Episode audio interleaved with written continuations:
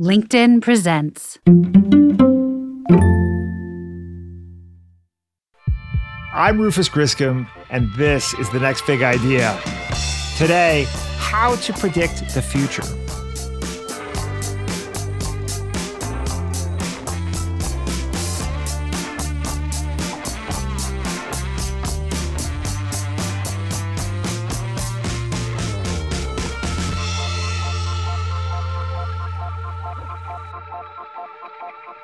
One of my favorite movies of all time is Back to the Future. Wait a minute. Wait a minute, Doc. Uh, are you telling me that you built a time machine? Out of a DeLorean? The way I see it, if you're gonna build a time machine into a car, why not do it with some style? Besides, the stainless steel construction made the flux dispersal. Look out! What if I told you that if you want to build a time machine, you don't need a stainless steel car, or any car for that matter?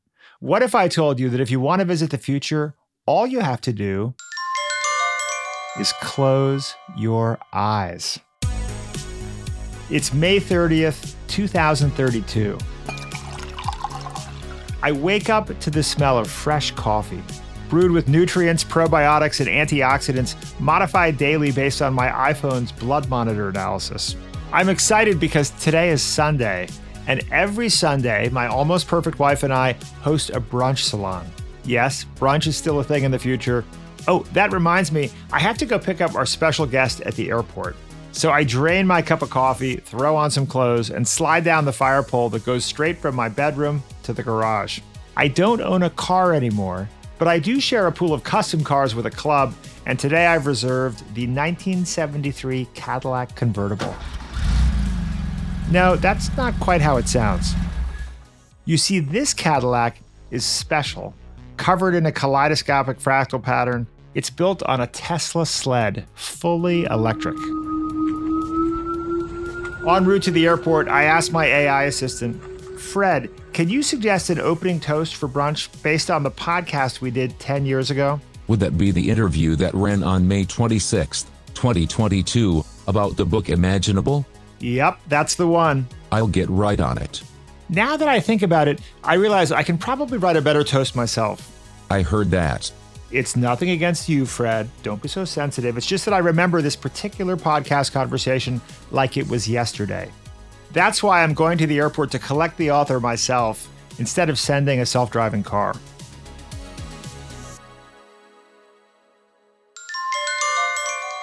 Oh, you know, I really, I like this. I mean, like, so my mind is jumping all over the place as, as a good futurist. So, interestingly, I'm, i give you like two homework assignments based yes, on this yeah. amazing thing you've imagined. One is to search a little bit around the future of coffee. The other homework assignment is that we should uh, we should get to know each other better. Rufus, you're imagining me in your future. And I'm trying like, oh, if we're if we're like such good friends that I'm rolling up to your Tesla sled in 10 years, uh, we should like definitely plan to talk again sometime in the next 10 years. That's Jane McGonigal, future forecaster, game designer, and New York Times bestselling author, my guest on the show today, and I hope at a brunch salon 10 years from now.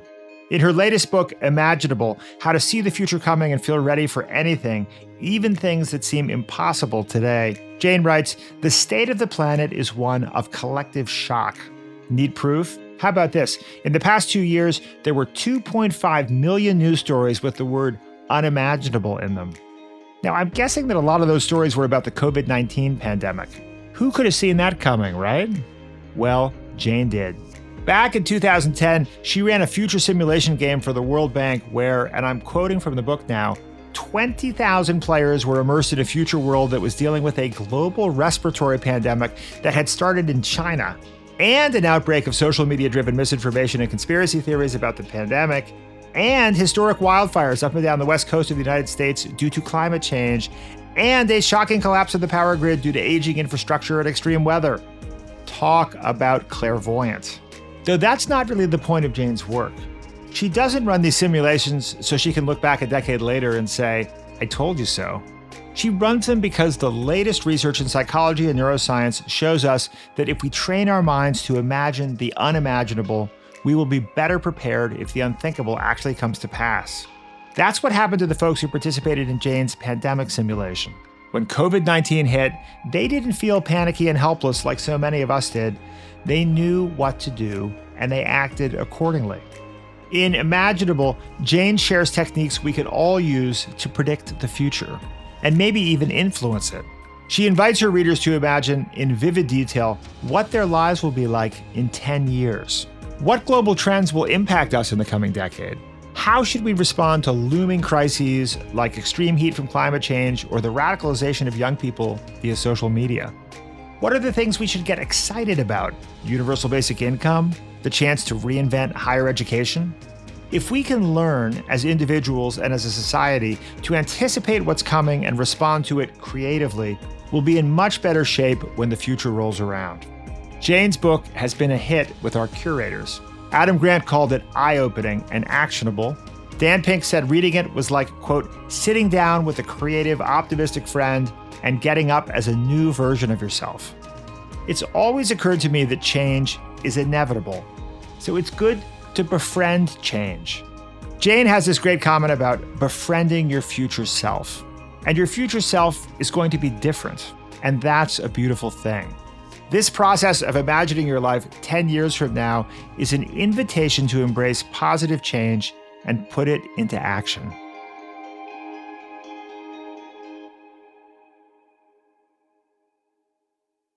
The LinkedIn Podcast Network is sponsored by TIAA. TIAA makes you a retirement promise, a promise of a guaranteed retirement paycheck for life.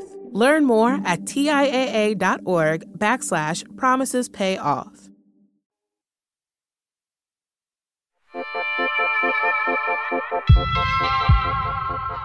Jane McGonigal, welcome to the Next Big Idea podcast. Thank you, Rufus. I'm so excited to be here. I listen all the time. I love it. Well, Jane, I've always thought I had a pretty cool job, but I think you might win the coolest job contest, right? Director of Games Research and Development at the Institute for the Future in Palo Alto. You also teach a class at Stanford called How to Think Like a Futurist. Do you think you have one of the coolest jobs on the planet? I definitely have one of the hardest to explain what I do jobs, which I think is often very uh, closely aligned with having a cool job for sure. yeah, I can see you at like parent night, like, oh, yeah, doctor, lawyer, futurist and games developer. Let me tell you, my I have seven year old twin daughters. They just yeah. started school this year, and it has taken me until now, May, a whole school year, for any of the parents that I've met to truly understand oh i get it. Uh, so that has it's taken yeah a whole school year. I can imagine. Well and and your path from studying video games and designing video games mm. to working as a futurist uh, some would see that as as counterintuitive. I think you see this as a logical progression. Why does that why does that sequencing make sense what first really fascinated me about the gaming community was this trend that I was observing in gamers noticing that they were developing real skills, real abilities, collective intelligence, collective imagination that they wanted to apply in a bigger context, maybe help solve some real world challenges, work with scientists. And now this was back in 2001 when I was starting my PhD work. Hmm. And I thought this is amazing. It, would be really good for humanity if we could indeed find a way to channel some of these new skills that are coming out of online gaming into real world problem solving. But at that time, there were not a lot of games to play that actually connected this community with real world challenges. And for me, after studying it for, you know, five, six years, writing my dissertation on this topic, I rolled right into I'm going to be the one to make some games that help gamers apply those strengths to real world contexts and the the context that I wound up working in was trying to anticipate hard to predict futures or apply that collective imagination to seeing future scenarios from massively many points of view, the same mm. way that we mm. see a game world, so that we might kind of discover the outlier risks or unexpected opportunities. And, and that's what I've been doing now since uh, it's been 15 years now. so cool.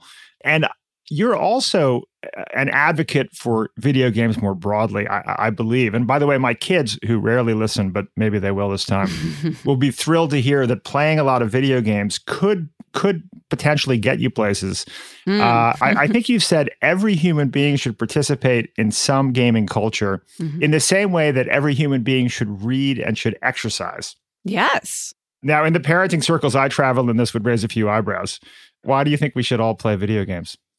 There's a really beautiful experience that happens when we learn a new game. And so maybe I could even expand this to say we should all be participating in new game communities, right? Mm-hmm, mm-hmm. Exposing ourselves to experiences that have been intentionally designed to be challenging and to mm-hmm. frustrate us and to require us to learn new skills and think creatively and ask others for help. And when we are frequently exposing ourselves to these types of challenges, then we get the opportunity to experience personal growth, personal development, build confidence in our ability to get better at something that we are objectively quite bad at the first time we try it. And that is generalizable. That is the biggest finding from game mm, studies, yeah. the field of game research over the past 20 years that people who do play games a lot and specifically are willing to learn how to play new games mm-hmm. do develop this incredibly powerful confidence in their ability to learn new skills and get better at challenges through their own efforts and attention and the help of others because really the gaming community is a teaching community right with all of our wikis and our live streams we're all helping each other get better at these games so this this mission to take our interest in gaming and collective kind of imagining exercises and and and use that to help us better understand possible future outcomes. You and your team have been engaged in this for a while, as you say, and you have kind of an astoundingly impressive track record at anticipating possible future outcomes. Can you share some of the details of uh, of what you all have done? Sure. I mean, 2020 was a really strange year to be a future forecaster. Mm, yeah. In that, you know, I had an experience, but I think many forecasters had this experience of living through a very difficult future that we had been forecasting for a decade or more. And my work at the Institute for the Future did involve creating these simulation games, these social simulations, way back in 2008, 2010, where we were inviting thousands of people to spend weeks in a private social network where it, w- it would look like Twitter, look like Facebook or Discord, but everything being posted and shared was about a hypothetical possible future. And futurists love to look 10 years ahead because that gives us enough sort of mental distance to think more creatively and freely. And also, if we're imagining problems that might not happen for 10 years, it gives us enough time to prepare for them or prevent them. So we were looking at the years 2019 and 2020. And back then, our simulation centered around how would we survive and adapt to a respiratory pandemic that started in China that was also complicated by cascading crises. One of the things that I specialize in is figuring out how different crises and disruptions would intersect. So we're not just looking at it from a public health perspective or an epidemiology perspective, but also supply chains and social media. So we were also thinking about how would we survive and adapt when we have the supply chain disruptions, when there is misinformation and conspiracy theories about the pandemic being spread on social media, when there are historic wildfires and extreme heat waves due to climate change. And uh, that's just what we lived through in 2020. And what made me sort of crazy for a little while, feel crazy, and want to write the book Imaginable is that there was this incredible proliferation of news stories and headlines using the word unimaginable to describe the pandemic and its consequences. And it clearly wasn't unimaginable. Maybe we didn't have enough of sort of critical mass of people imagining it. We had, yeah. you know, 20,000 people in one of our simulations and 8,000 in another my goal is to have 20 million. Um, yeah, I yeah. think would would really help us prepare for the future.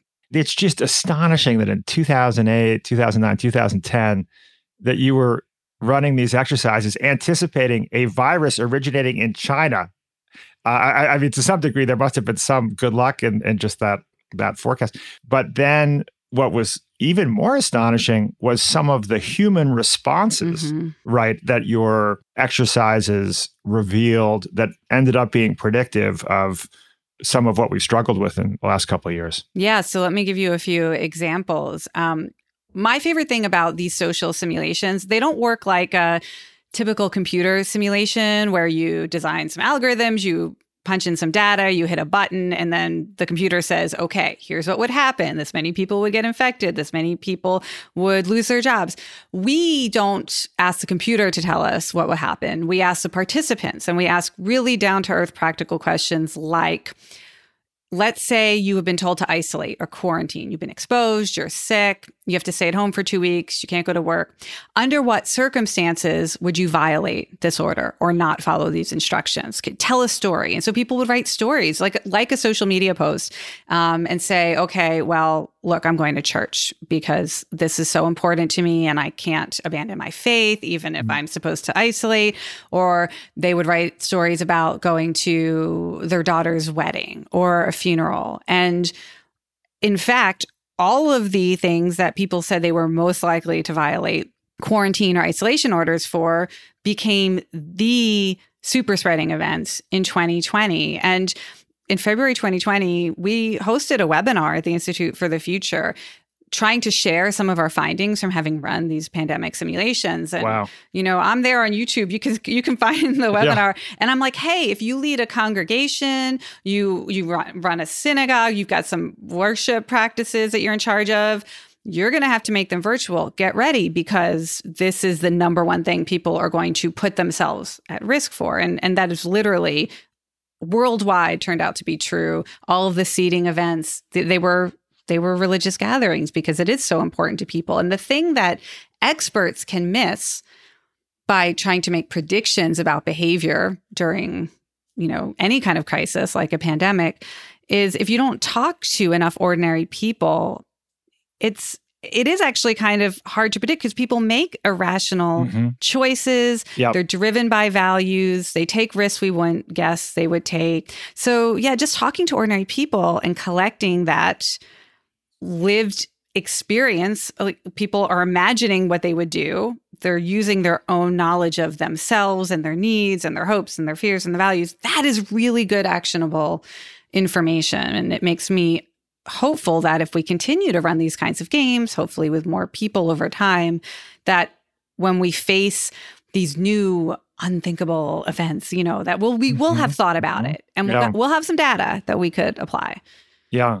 And and when we think about this objective, which I think, having read your book, is a very important objective of turning us all into futurists, mm. right? I, I, think I think what a lot of people ask is, "Oh, I'm not clairvoyant. I can't I, I can't see the future." And you point out that like actually your job as a futurist is not to be an expert in every domain. We have plenty of experts. They're climate scientists and epidemiologists and natural security researchers and economic forecasters. And and it's really like all of this was stuff that we could foresee.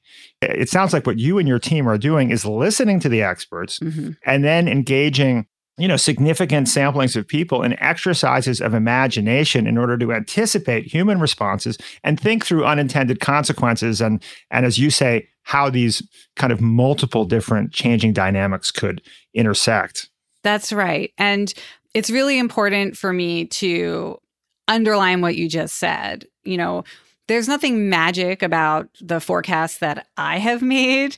Anybody who was talking to experts in 2008 and 2010 were making similar forecasts. What we need to, I think, build our collective capacity to do is, is our willingness and our ability to pay serious attention and serious imagination to scenarios that I don't know, maybe we don't want to think about them because it, it seems like it would be scary to think about them. We kind of will put it out of our mind. Mm-hmm. We'll deal with it if we ever actually have to live through it.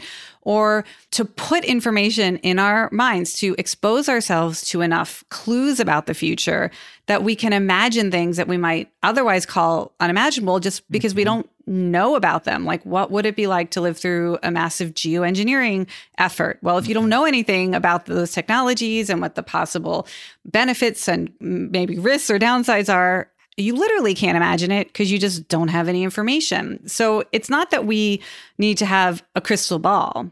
It's that we need to be willing to put that emotional energy and that mental energy into sitting with things that maybe sound like they should be scary to imagine. But actually, it turns out when you give yourself permission and that 10 year timeline, right? Because we're always imagining things mm-hmm. that are 10 years yes, out. So yes. it's not that scary because it's not going to happen until you know yeah, you've got plenty of time use use yeah. that confidence that comes from imagining far in advance well and it, it struck me reading your book that that there are two reasons why this kind of anticipation or this kind of imaginative exercise is really important. One is obviously that, you know, we need to anticipate future developments to try to steer clear of them or improve the world. Uh, we're Homo prospectus. This is what we're good at. This is what, what we're supposed to be as a species, better at than other animals. And, you know, there's a lot of practical value there.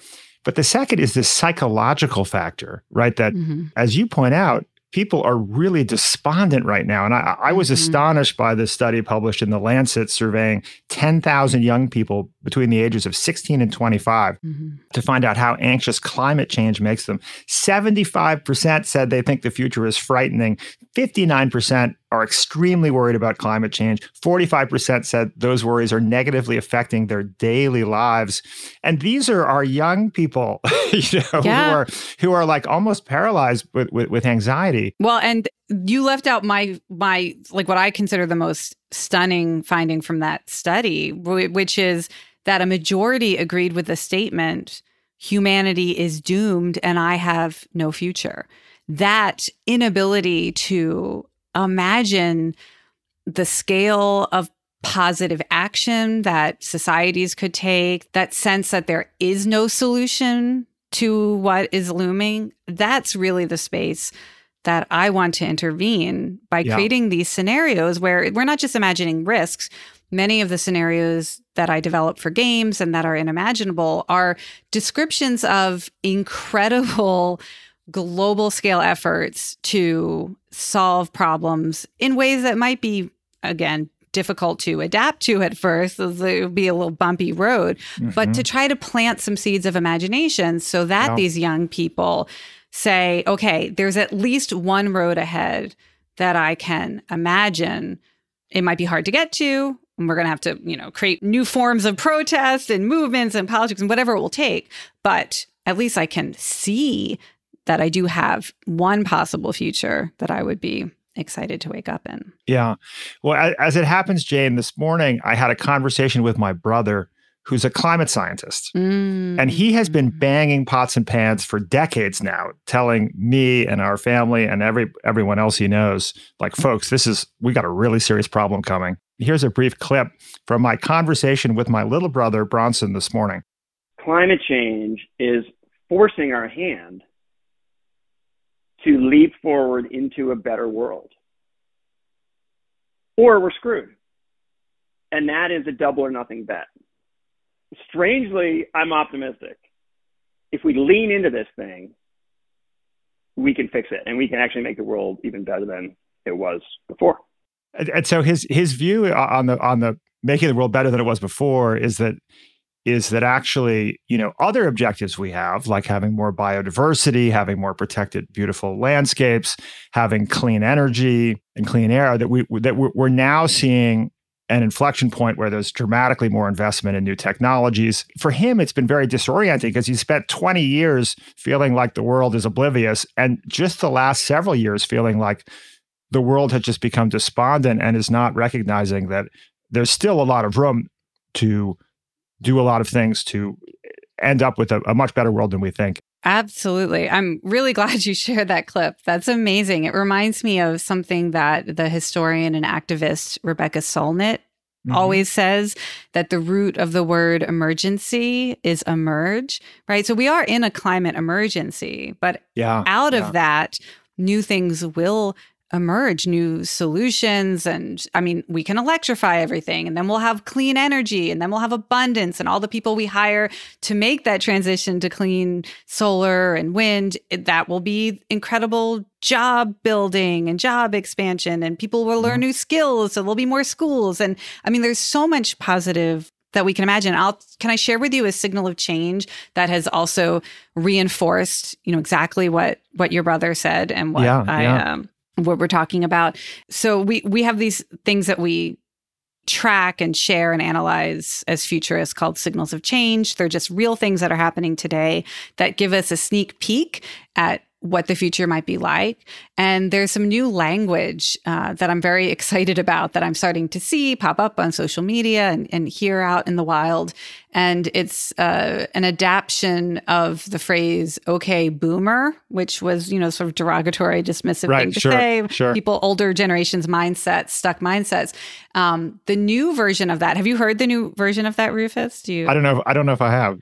It's okay, doomer. And oh, interesting. I have not heard that. Yes, right. So I it's a way of dismissing, I guess, people who are uh. overly anxious or hopeless about climate change specifically right under that 16 you know the 16 to 25 year olds in that that lancet mm-hmm. planetary health journal study uh, they, they're definitely feeling hopeless but right under them get under 16 and you've got the next generation wants to swing the pendulum in the other direction I, wonder sometimes whether there's an asymmetry between the obviousness of problems and the obviousness of solutions. I mean, we see these problems mounting in slow motion. It's like a slow motion, you know, train wreck or car accident. Mm-hmm, like we, mm-hmm. we're just mm-hmm. watching this happen with climate change in slow motion. It's very painful.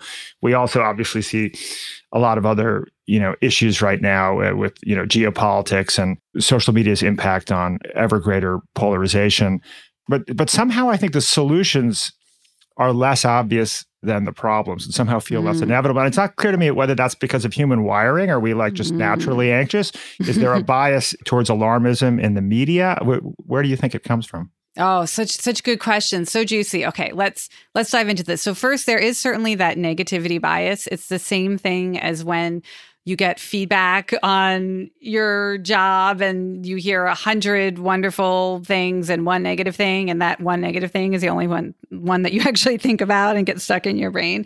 Um, the same thing can happen to us when we when we're looking for signals of change.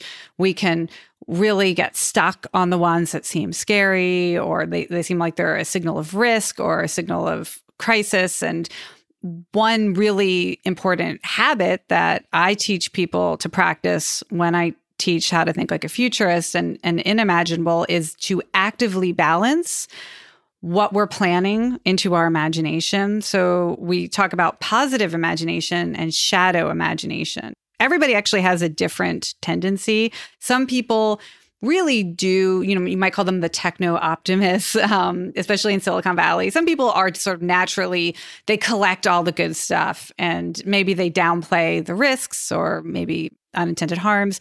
Other people are more naturally drawn to their shadow side and they're really it's very easy for them to see what could go wrong or predict uh, complications. And what we need to do, all of us, is balance out that natural tendency. And for me personally, there's a very simple habit that I practice when I start to feel like I'm hearing a lot of negative signals and I, and I want to feel confident that there are solutions.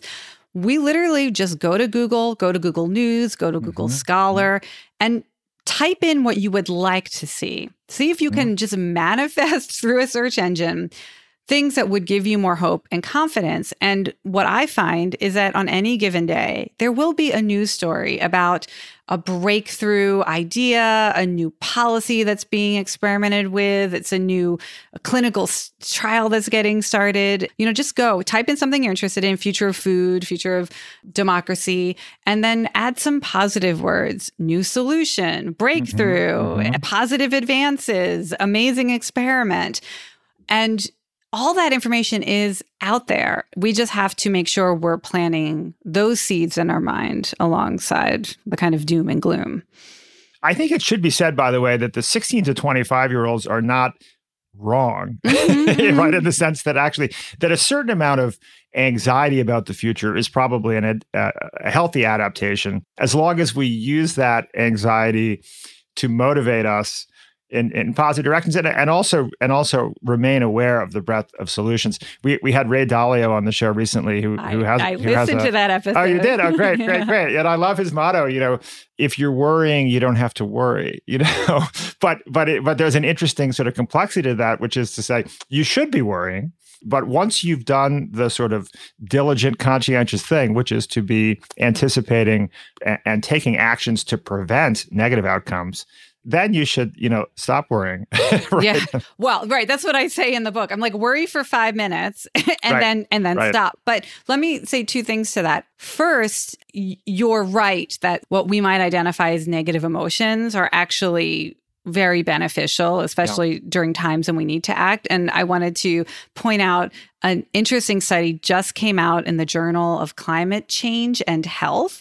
And they found that there is a positive emotion they identify as eco anger. Mm-hmm. So, this is like a kind of righteous anger about failure to act on climate change. And they found that people who feel eco anger, it actually leads to better personal well being. Like, it's not a sense of powerlessness or hopelessness, which is actually very harmful to our health, feeling out of control, feeling the negative stress that if we get angry about it, then we're fired up. We actually feel motivated. We look for opportunities to communicate and advocate and act. And it actually does lead to people also taking action. So, anger, we don't always think about as a positive emotion, but when it comes to the environment, if we can move from anxiety to anger, that will be very productive and and and Interesting. helpful for ourselves.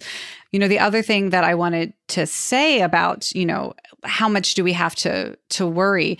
I found it very helpful to actually dig into the scientific literature to to try to figure out how long do we have to spend imagining you know the the risky scenarios you know the next pandemic let's say it's tick-borne and it makes mm-hmm. everybody mm-hmm. allergic to red meat and other animal right. products how right. long exactly do we have to imagine that it only takes 5 minutes of active imagination. So just literally as vividly as you can i'm living in this world meat is banned you can't cook out because meat is airborne now. Imagine it for 5 minutes and then that's it that's enough. Now your brain is trained and if there are news stories about it, if the ticks are appearing in the part of the world where you live more frequently, or a friend has symptoms of this new illness, your brain is ready to notice that change faster and jump into action. So you don't have to walk around anxious and imagining terrible things all the time. Just, you know, pick a few scenarios, spend 5 minutes in each world and then your brain is is fired up just in case. Mm-hmm. And I love the detail that you received a bunch of emails from people who participated in your 2008, 2010 mm-hmm. studies who felt empowered. I mean, they very early on saw what was happening with COVID, took the necessary precautions, and really felt ready for it, right? And, and were in a much psychologically healthier place because they'd been through this this uh, exercise. Yes, it was really interesting. I, you know, I I don't know that it actually prevented anybody from catching COVID 19, but the people who were writing me earlier, they they said things like they were feeling less anxiety than others. They like had more clarity that they weren't in denial. They were able to shut things down faster and move ahead with virtual versions faster. And they just sort of opted out of that that early phase where it was like a combination of denial which was not productive and and just feeling like i don't understand it this is like unthinkable what's being asked of me what we're seeing people who had previously imagined it vividly were able to skip past that sort of shock and and getting stuck or frozen with anxiety and and just get to the business of you know rolling up our sleeves and living through it as best as we could mm-hmm. i think that should not be underestimated or undervalued. Um, in Imaginable, I write about some research looking at the idea of essentially pre traumatic exposure, where if we are reading stories about difficult things that we might need to live through, or we're vividly imagining it, when we do experience it, the first emotion we have is a sense of premonition or pre recognition, right? Okay, I knew this could happen. Yes, I saw this coming. And that is a positive emotion. It, mm-hmm. it gives us a sense no. of like we were smart enough to to take it seriously or think about it. We had that clarity.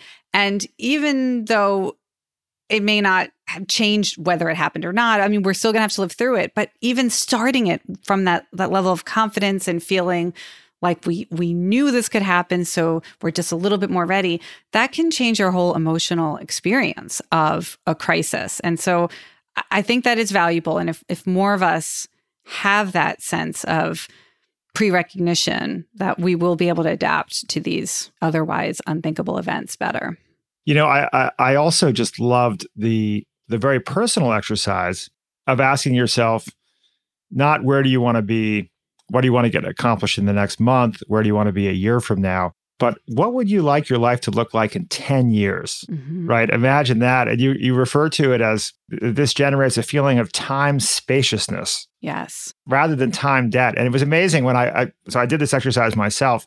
And almost immediately I did feel this sense of sort of an expansive possibility. It was very, very relaxing to think about my life in 10 years, right? Because because all this sort of frenetic urgency that we feel about. I mean, even even thinking about where I'd like to be a year from now, I'm still in this m- constricted mindset of like a mm-hmm. Tetris like experience of trying to of, of, trying to fit too many things in a small mm. space, mm. right? Mm-hmm. of operating, it's it, it, it's a world of constraint opposed to one of abundance, right? And I think there's some studies that bear this out. One of which, by the way, was basically would say that people with imminent deadlines procrastinate more than people with deadlines that are far off. I thought that was extraordinary. Yes, I mean just as a as a fun way to play with this new habit of giving yourself luxurious deadlines, I do tell people to go set like a a deadline on their calendar to finish reading Imaginable in the next 10 years.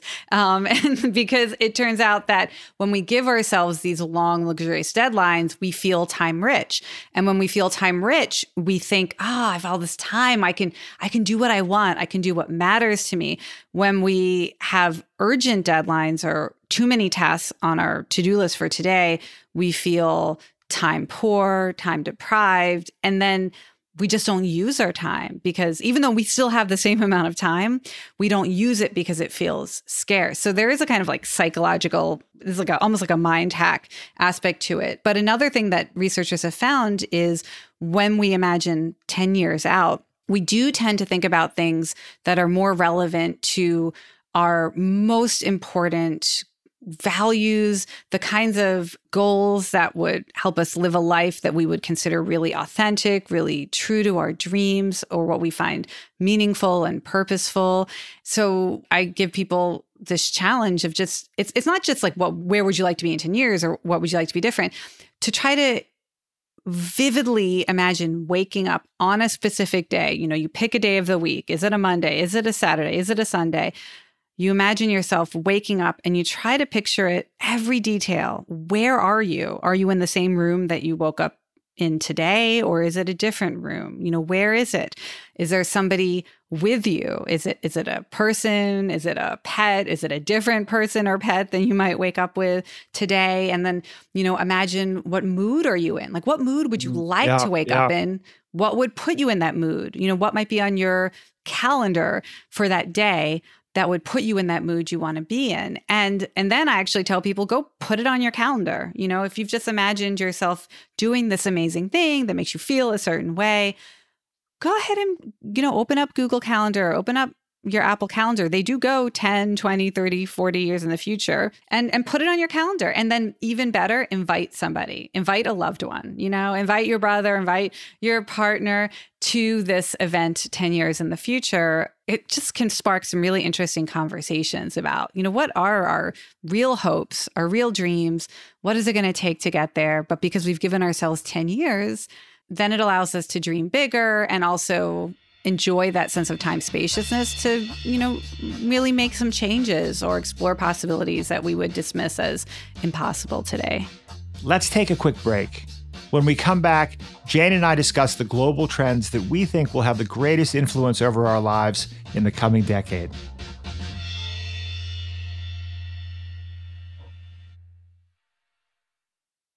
The LinkedIn Podcast Network is sponsored by TIAA. In the last 100 years, we've seen financial markets swing, new currencies come and go, decades of savings lost in days, all showing that a retirement plan without a guarantee, quite simply, isn't enough. So, more than a retirement plan, TIAA makes you a retirement promise a promise of a guaranteed retirement paycheck for life, a promise that pays off. Learn more at TIAA.org backslash promises pay off.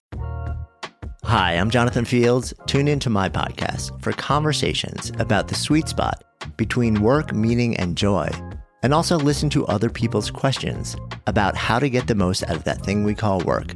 Check out Spark wherever you enjoy podcasts.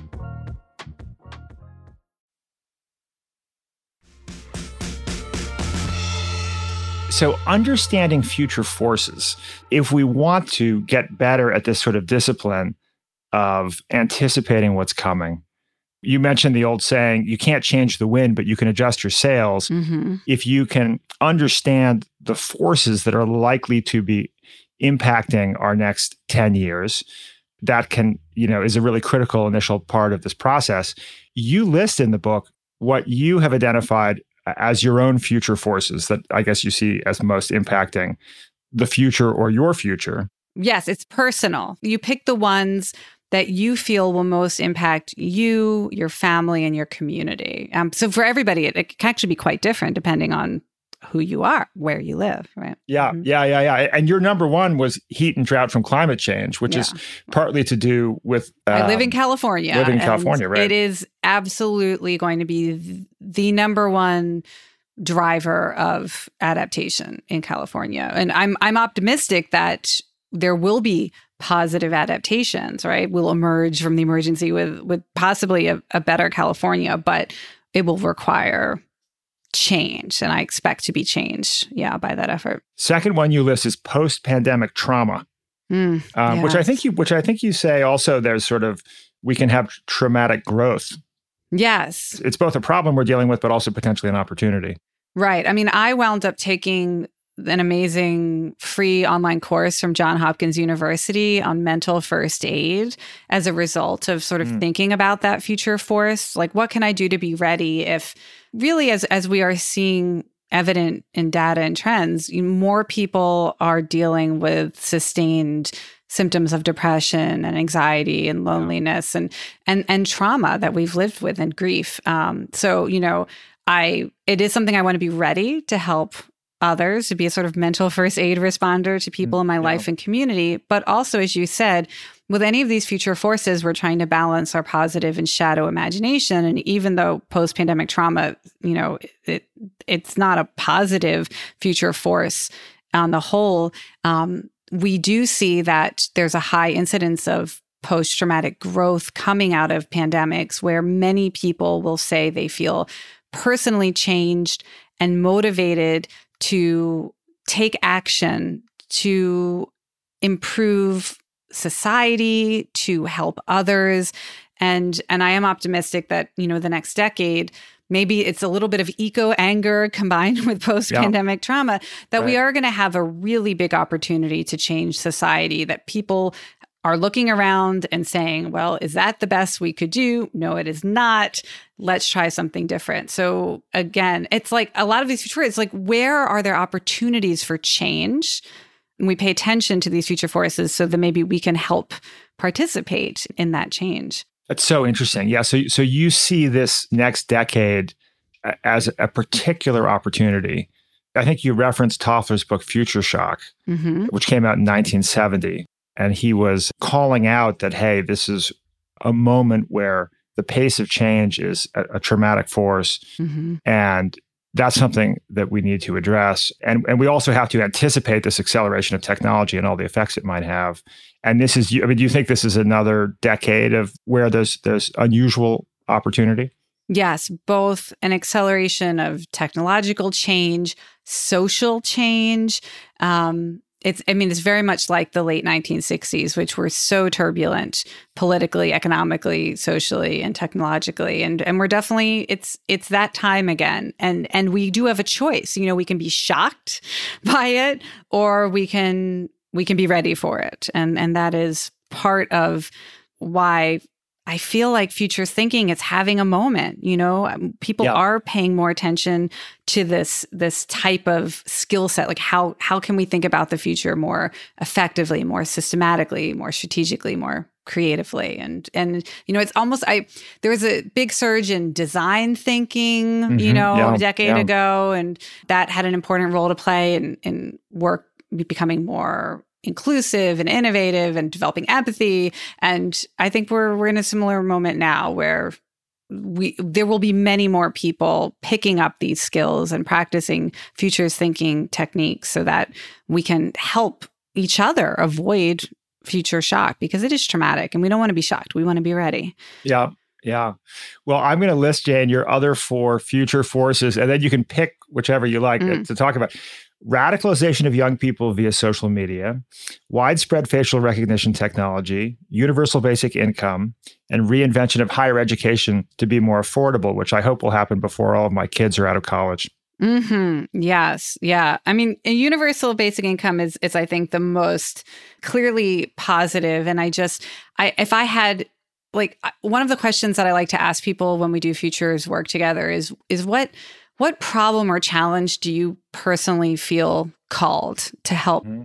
solve? And and for me, this this sense of insecurity and this artificial yeah. scarcity that we have designed into society is the biggest problem I feel called to hail uh, hail to um, help solve. And yeah, yeah. Uh, it's it's why you know we could have a whole other hour long conversation about NFTs and cryptocurrencies yeah. and Web three. And I am really going to be on the front lines yelling, "Do not." build artificial scarcity into the next version of the internet. It has traumatized people. It has yep. led to suffering, real suffering. Um, and universal basic income to me is like sort of the the symbol of the alternative, right? How do we build in abundance and any metaverse, any you know cryptocurrency that that really addresses all of humanity needs to have UBI built into it, as do our traditional economies. I absolutely could talk with you about UBI for an hour because I'm 100% with you. And we had Andrew Yang on the show, mm-hmm. and and I went into that conversation. This was a few years ago. You know, somewhat skeptical, just thinking, well, well, this would be lovely, but can we afford it? Is it practical? I, and I did a few weeks of research in preparation for that, and and I really came out thinking, like, you know what, this is something that is within our lifetimes yes achievable and and what's even more exciting about it to me than than i mean obviously you know it, it can be transformative for so many people's lives but i also think that the cultural impact is potentially more profound than people realize Yes. And you know, it's interesting. Um, I was working with an economic security initiative when the idea of UBI started to get a lot of traction in Silicon Valley.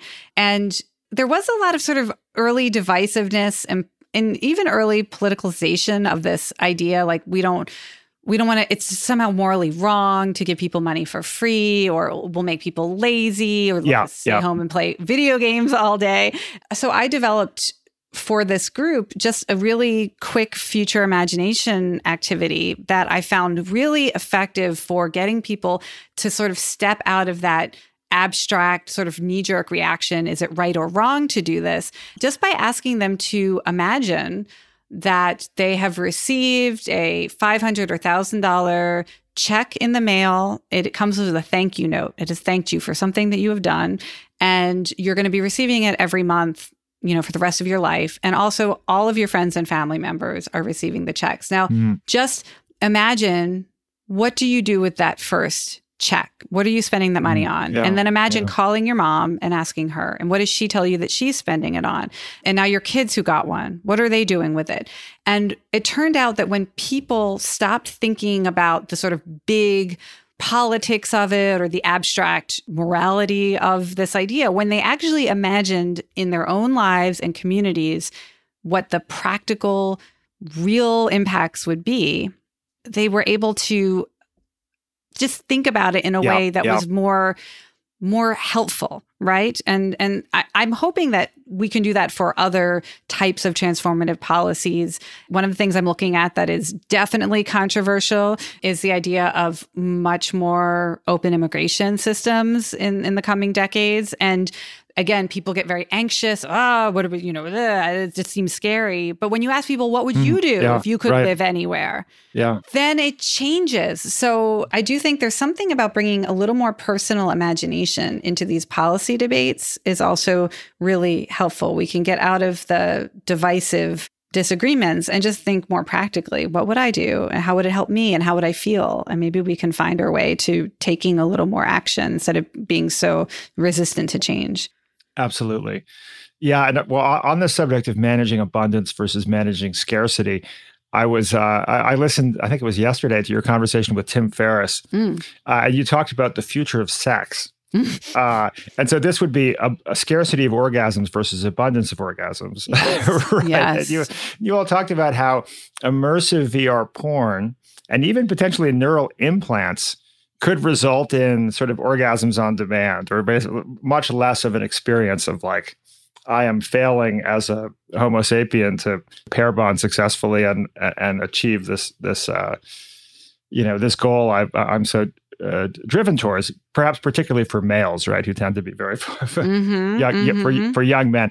And I was interested in. I think it was a comment that you'd made that that maybe this could have a meaningful cultural impact yeah. So, first of all, I will say um, it will be helpful if we could run a little future forecasting game around this and ask people would you you know accept this neural implant? Would you use it? How often would you use it?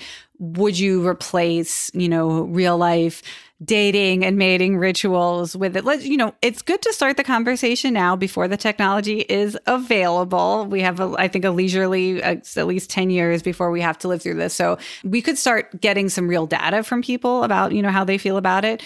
Speculatively, I will say it reminds me of you know, until fairly recently, humans had to spend most of our time and energy getting food.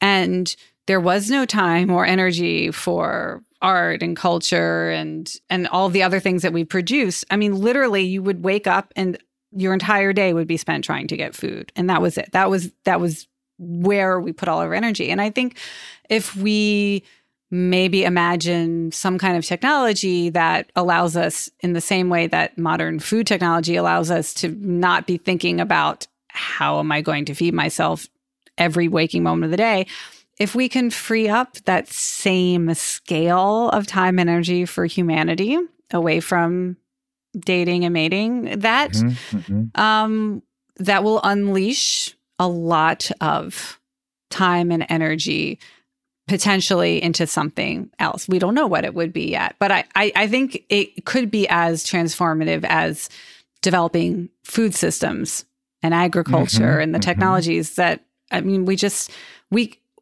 it, it is hard to imagine how much human effort was spent just trying to sustain basic nutrition and now mm we have it abundantly. Yeah, yeah so yeah, so that that's sort of where my mind goes with that um, and i try to keep an open mind about technologies. I always try to imagine why would people adopt this? It's interesting it's not quite the same technology. But in 2016, at the Institute for the Future, we ran a future forecasting game about neurosensing social media platforms with 10,000 high school students. And we were asking them if, if there were a social network that was able to communicate unfiltered thoughts and emotions, would you sign up for it? And mm. who would you allow to follow you? And who would you want to follow? Who would you want to feel? You know, and, and who would you block? And um, how might it change your dating and your friendships and your relationship with your parents and activism and learning and, and everything. And they came up with, I think, a hundred thousand personal predictions. And I was really surprised by the desire that they express to get on a platform like this. I mean, to, I think to a lot of people, it sounds quite dystopian, the, like a version of Facebook or Twitter that's just sending out your unfiltered, authentic thoughts and emotions. But something I've learned over 15 years of future forecasting is we should not underestimate the appetite in young people for anything that allows people to feel seen or heard or validated.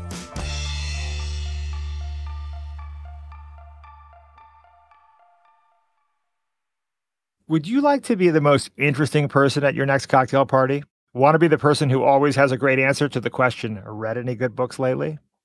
Want to get smarter without cutting into your precious Netflix binge time? Well, allow me to introduce you to the next big idea app.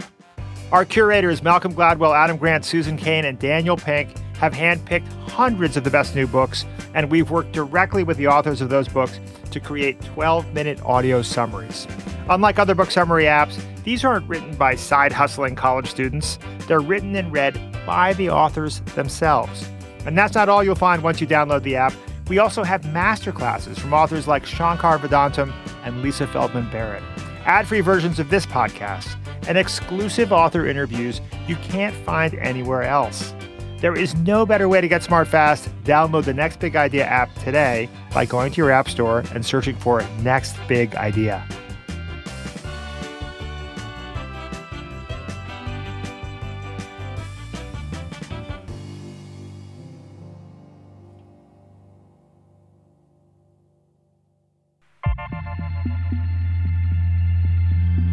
What I think is so interesting about this kind of this exercise of, of, of us all making efforts to become futurists is we want to be more mindful of future unintended consequences. We want to be intentional about all the sort of after effects of the changes that are introduced into our world. And probably like we want to live in ways that are more connected. And I, I'm fascinated by what you said about the um, young people embracing a platform that caused your emotions and feelings to sort of flow out into the world. I mean, it, it had struck me with Neuralink, you know, uh, Elon Musk's one mm-hmm. of his mm-hmm. 17 companies, that one could imagine a version of Instagram where instead of sharing a photograph of yourself trekking in Nepal, you would share the sensation for 15 mm-hmm. seconds mm-hmm. of. Yep actually the wind on your skin and the mm. sun and the sights right? Yes. And and that could be i mean on the one hand there's a dystopian feeling about that but on the other hand it's kind of beautiful. Yes. Well absolutely. So we in our scenario the platform was called feel that. And we asked all of these young people what would you want to feel maybe that you've never felt before or that you don't feel like it is safe for you to feel. And there were some very moving answers. Somebody said that they wanted to feel their mother's pride for them. She had she had passed. Mm. But if that had been captured and she could feel how proud her mom was of her and that she could maybe pass that down through the generations. They talked about having feelings that you could pass down for generations. Um, was was beautiful. Young people exploring their sexuality who didn't feel it was safe in regions of the world where it is illegal for certain sexual practices or relationships. Could they explore that through a feel that network. Um, it's a weird, wonderful side effect of bringing people from around the world together to play with these future scenarios is that they do give you a glimpse into other people's inner lives, what they actually do hope for or what they worry about. And and it's it's almost completely tangential to actually being ready for the future is i feel like my empathy for other mm-hmm. people's mm, lives yeah. has really expanded from hearing what people would do with different technologies or how they would adapt to different scenarios interesting. Yeah i can see that. Well jane what what other are there any other future scenarios that you think our listeners should consider in these mm. final final minutes here? Um,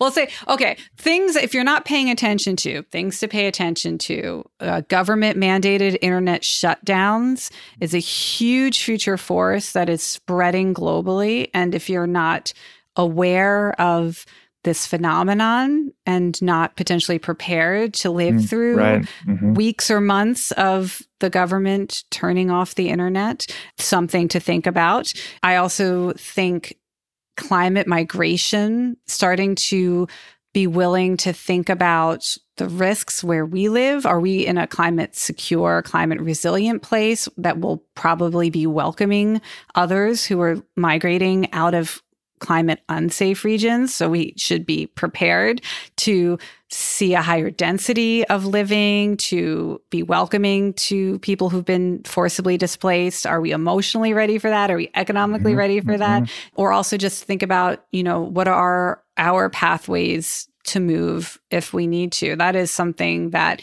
every serious futurist that I know, the number one thing they're thinking about are pathways of human movement within countries, across borders. How can we support people economically, socially, mentally, psychologically? How can we make a home, you know, wherever we are?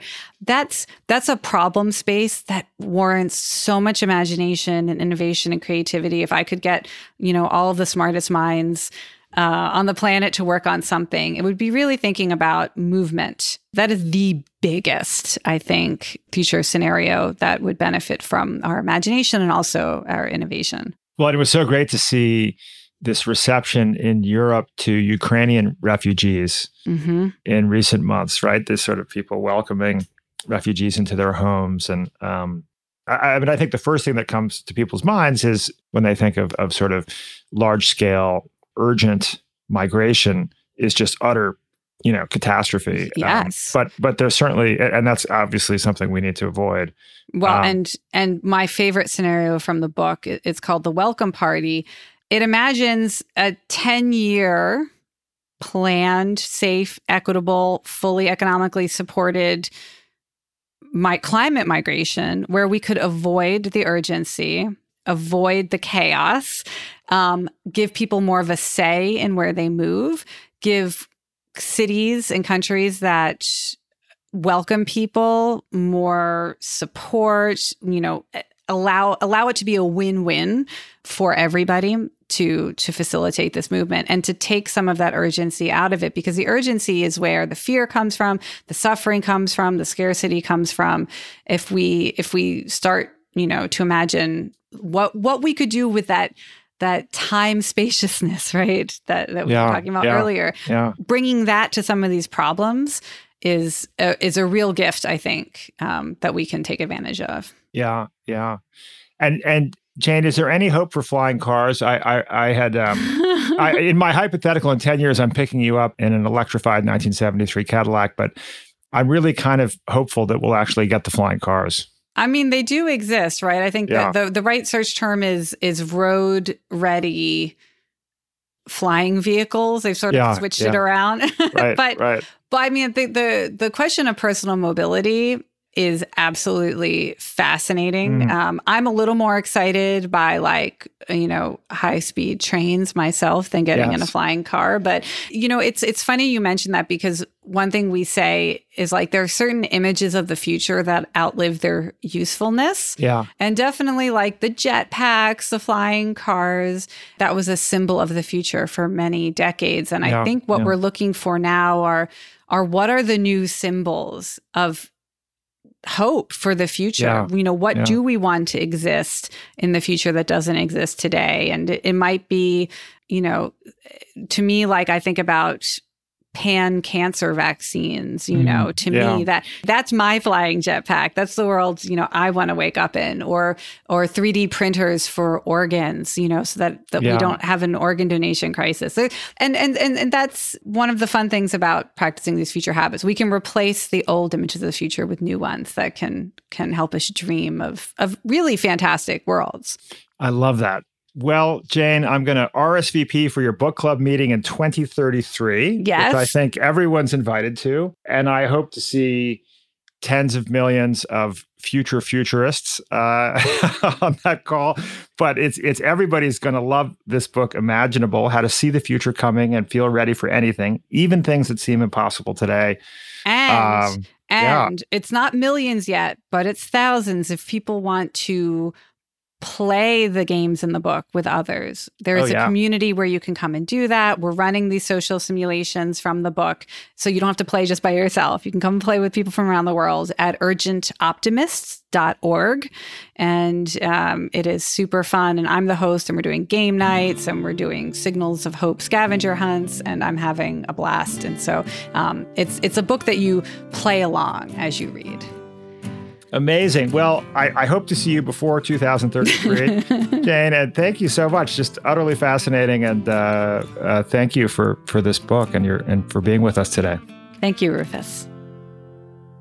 As I think most listeners know, our mission here at the Next Big Idea Club is to connect readers and writers in powerful new ways. And one of the ways we do that is by inviting our favorite authors to create original book summaries, which we call book bites. These are written and read by the authors themselves. You can read them in four minutes or listen in 10. And our app, the Next Big Idea app, has hundreds of them, a new one every single day. I thought it might be fun to bring on one of my colleagues and find out what book bites she's been really enjoying recently. So today I'm joined by Markina Iliev Pacelli. Hi, Markina. Hi, Rufus. So, Markina, why don't you tell listeners about what you do? I'm the business development director here at Next Big Idea Club. And I like the club so much, I share it with friends and family all the time and would definitely be a member even if I didn't work here. So I get to work with our enterprise and corporate clients to help them deliver the benefits of the club to all of their employees. By the way, if you think your team at work would enjoy membership in the Next Big Idea Club, you can email Markina. Just send it to podcast at nextbigideaclub.com. So, Markina, you've picked a book bite that you'd like to share with us today. Mm-hmm. I love this book bite from Monica Guzman. It's from her book, I Never Thought of It That Way. And I found it incredibly interesting and relevant to my life right now. Let's play one of Monica's big ideas from the book, and then I'd love to hear more about that, Markina. Ask how, not why.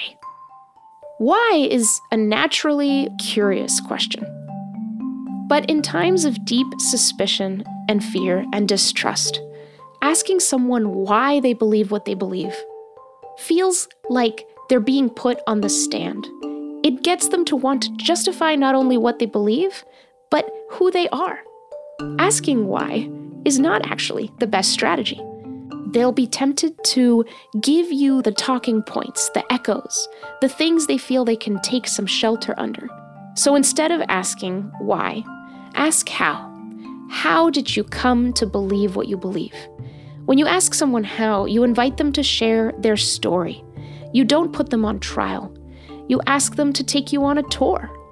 And as you walk alongside them, you'll find that even if you completely disagree with the conclusions they have made, even if you find their perspective and their conclusions to be just beyond the pale, you might find something in the path they took to their conclusions that you can connect with, that you can relate to. And every time you find one of those, it's like building a base camp up a mountain. You see their pain, you see their struggle, you can acclimate, you can connect, and you can climb higher in your understanding. So, for example, if you were to ask someone who disagrees with you about COVID vaccines or vaccines in general, you can ask them, where are you on vaccines? Tell me how you got there. What matters to you on this? And if you just keep asking those questions and getting curious, you'll be pretty surprised what you can find out. Such good advice. I am dramatically less afraid of Thanksgiving. Markina, I'm really curious to know why did that hit home for you? Uh, when she talks about, when Monica talks about vaccines and having conversations with friends around vaccines, I have this wonderful group of friends that I've known even actually since elementary school. And mm. we've been through everything together. And every summer we would visit each other and hang out in someone's backyard and all the kids would play. But about a year ago, when we were going to hang out in the summer, we found out that one of the families is anti vax, and that caused a huge rift. Mm-hmm. So, these people that I want to see again this summer, I don't know how it's going to go. And when I think about like will will i address that conversation? Will i confront them? I'll use some of monica's tips and think about asking how. I want to hear the story of how they came to where they came on vaccines and i want to hear what's important to them and i and then maybe hopefully we can have some connection and maybe uh, some of the so we can all heal together a little bit. Well keep me posted markina. I want to hear how that goes Thank you so much for sharing this with us today and uh, look forward to seeing you around the office. Thanks, Rufus. See you soon. Thanks again to Jane McGonigal. This episode was written and produced by Caleb Bissinger. Our executive producer is Michael Kovnat. Sound design by Mike Toda. We hope to still be making this show with LinkedIn 10 years from now. I'm your host, Rufus Griscom. See you next week.